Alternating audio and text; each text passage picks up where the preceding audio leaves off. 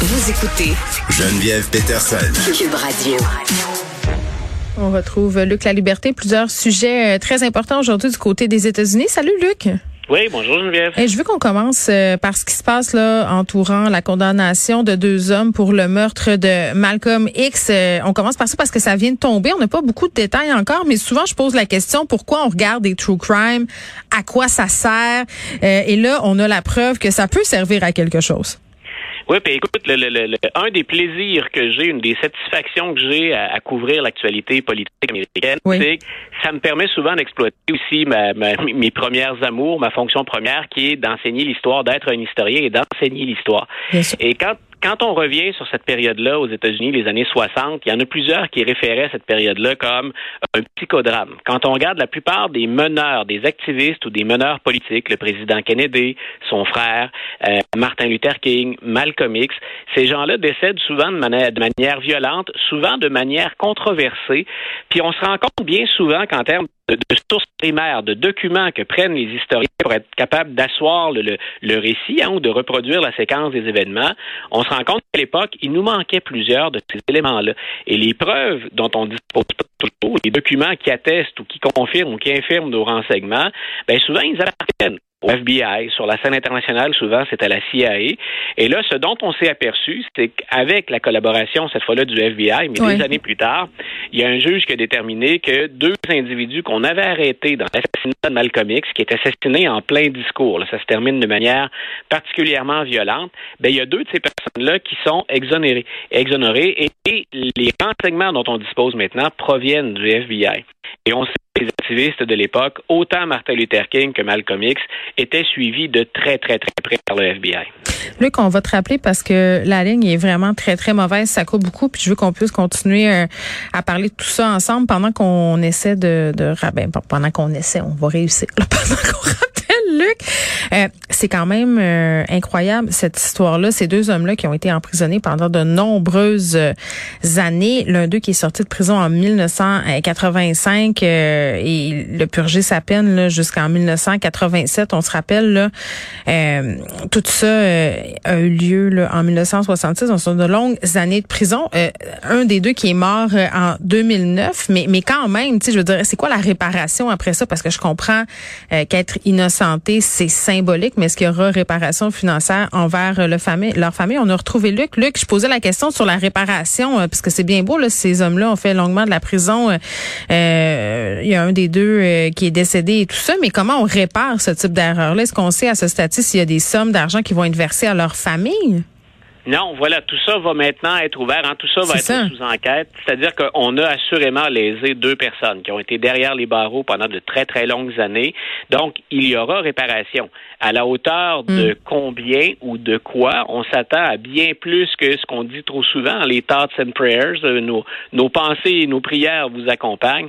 Euh, on peut s'entendre à des, à des sommes d'argent, puis à une reconnaissance très officielle, donc, des, des, des autorités, de l'innocence des deux, des deux individus. Bon, euh, la preuve que parfois faire des émissions de TV sur des crimes du passé, ça peut jeter une nouvelle perspective. J'en écoute ces temps-ci, c'est pour ça que je dis ça. Je suis comme dans ma phase. euh, euh, J'écoute la traque et qui a tué euh, Marie-Josée, l'histoire d'une top modèle québécoise qui a été assassinée Ouais. dans les années 80 et les doutes pointent vers Alain Monpetit, célèbre animateur radio. Puis là, je suis comme, mais à quoi bon? Pourquoi on écoute ça? Là, on a une preuve. Donc, tu vois, mon plaisir coupable, je peux me dédouaner avec, avec Voilà. cette issue.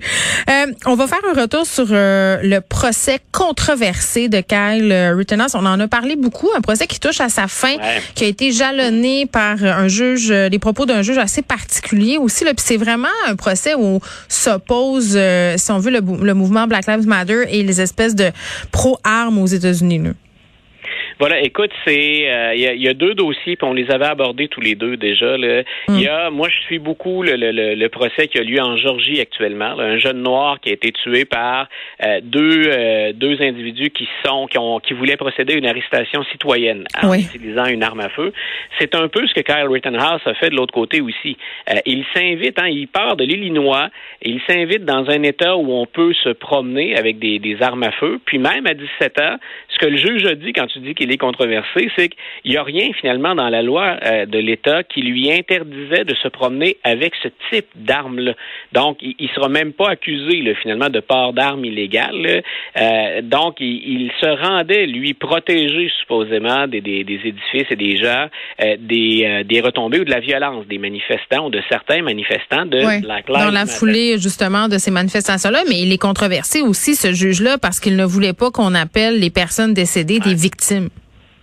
C'est, il est effectivement très, très controversé parce que pour avoir suivi le dossier de près, d'abord, c'est un numéro. Il est connu, le juge Schroeder. Là, c'est, pas la première fois. c'est, un, un drôle de choix de l'avoir mis là, là après ma barre. Ben voilà, ben c'est presque un petit roi dans son tribunal, le juge Schroeder. Ça mm. fait six fois qu'il est élu euh, dans ses fonctions à répétition, la dernière fois sans opposition. Et il a tendance, les avocats le reconnaissent, à se comporter comme un véritable petit roi. C'est son tribunal. Euh, c'est étonnant de le voir prendre la parole aussi souvent et presque à chaque fois qu'il prend la parole, ce qu'il fait comme intervention semble toujours favoriser la défense, semble toujours favoriser Kyle Rittenhouse. Mm. Donc, on n'en a pas suffisamment pour dire qu'il y a carrément un biais. Mais si j'étais le procureur, hein, la, couronne, celui qui poursuit M. Rittenhouse, j'avoue que je serais à bout de nerfs. Et M. Binger, qui est l'avocat, qui est le procureur, euh, on le sent parfois à bout, puis il doit... Mais ça a quand même été remis en question, là, son impartialité, euh, Luc. Là, il y a plusieurs commentateurs euh, aux États-Unis là, qui ont chroniqué là-dessus et tout ça. Puis c'était justement dans la foulée des propos concernant les victimes. Le procès a failli avorter. Là. Ben voilà, puis c'est parce que le juge fait euh, ce que le juge fait de plus controversé dans ce dossier-là, puis il le fait dans ses informations qu'il a données au juré avant qu'il se avant qu'il aille délibérer, qu'il se retire pour les délibérer, c'est qu'il donne son interprétation de la loi. Donc il y a ce qui est écrit sur papier et c'est l'orientation qu'il peut donner, c'est l'interprétation des propos qu'il donne au juré. Donc il y a à mon avis une forme de biais qui est là et qui est très limite. C'est particulièrement c'est ben c'est aussi parce que euh, juste avant d'appeler les jurés à aller rendre leur décision, il a dit, euh, ce juge-là, le juge Schroeder, de ne pas fonder cette décision-là justement sur des convictions politiques. Et je le cite, bien évidemment, c'est une traduction, là, vous ne devrez pas prêter attention aux opinions de qui que ce soit, euh, mais il arrêterait pas de donner les siennes, par exemple. C'est un peu particulier. quand, on dit qu'il est original, un exemple du, du, fait que ça tourne au cirque parfois, et dans ce cas-là, c'est pas grave. C'est juste qu'on ne procède jamais comme ça. Quand il y avait 20 jurés qui ont été sélectionnés au total, qui ont entendu le procès, et il faut déterminer lesquels 12 vont prendre la décision. Habituellement, on procède par tirage au sort, puis c'est un officier de la Cour qui procède au tirage au mm. sort et qui dit voici quelles sont les 12 personnes retenues. Dans ce cas-là, il a fait fi de la tradition puis des pratiques habituelles et il a demandé à Kyle Rittenhouse lui-même d'effectuer la pige des jurés. Donc, mais voyons, on est-tu dans charivari? Je veux dire, on dirait ben un, une espèce d'émission judiciaire de pacotille. Mais voilà, quand je dis qu'il il se, il se plaît souvent à sortir un peu du rôle traditionnel, et c'est son tribunal, en hein, grosso modo, c'est sa business à lui, ben, c'est le genre d'intervention qui ont, dans ce cas-là, là, puis pour nos auditeurs, c'est très clair, mm. la sélection s'est faite au hasard. Mais on n'a pas besoin, c'est une distraction supplémentaire qui permet des fois de douter du sérieux du juge ou du bien fondé de ses actions. Bon, évidemment, c'est un... Oui, oui, parce que... Ben, vas-y, je te laisse. Non, voilà ce que j'allais dire. Donc, pour le, le, procès, moi, ce que j'ai hâte de voir maintenant, puis le juge a fourni des informations par rapport à ça, tout pour Kyle Rittenhouse repose dans ce cas-ci sur euh, le fait qu'il se sentait menacé ou non, que c'était de la légitime défense ou pas. Et la différence culturelle est majeure entre nous et les Américains. Euh, chez nous, un jeune de 17 ans avec une arme semi-automatique qui va joindre les rangs d'une manifestation, c'est inimaginable. Mm. Ou en tout cas, on imagine la condamnation sévère à laquelle il aurait droit. Aux États-Unis, bien malin qui peut prédire euh, l'issue du procès, considérant la culture, mais les lois en vigueur dans cet État-là aussi. Oui, puis c'est un verdict qui va être excessivement important parce que, euh, bon, évidemment, là, on a deux écoles de pensée, entre guillemets, qui s'affrontent. C'est une situation politique excessivement explosive étendue aux États-Unis. C'est tenté qu'il y a 500 soldats de la garde nationale là, qui sont prêts à intervenir. Et imagine le message que tu envoies, parce qu'on va juger aussi des gens de Black Lives Matter, là, ceux qui ont euh, saccagé et pillé, faut, faut le mentionner aussi, là, eux vont être jugés à part. Il y aura d'autres poursuites, mais imagine si le jeune Rittenhouse s'en tire sans aucune condamnation, là, qu'on on, on va, ben, va avoir des émeutes. C'est ben, sûr. C'est le message ben, qu'on envoie. C'est ça. Donc c'est un milicien improvisé armé. c'est un, oui, oui, c'est un procès. C'est un procès très très important, euh, tout comme l'était celui de George Floyd et les gens évidemment vont tirer leur propre conclusion suite à l'issue de celui-ci. Merci, Luc.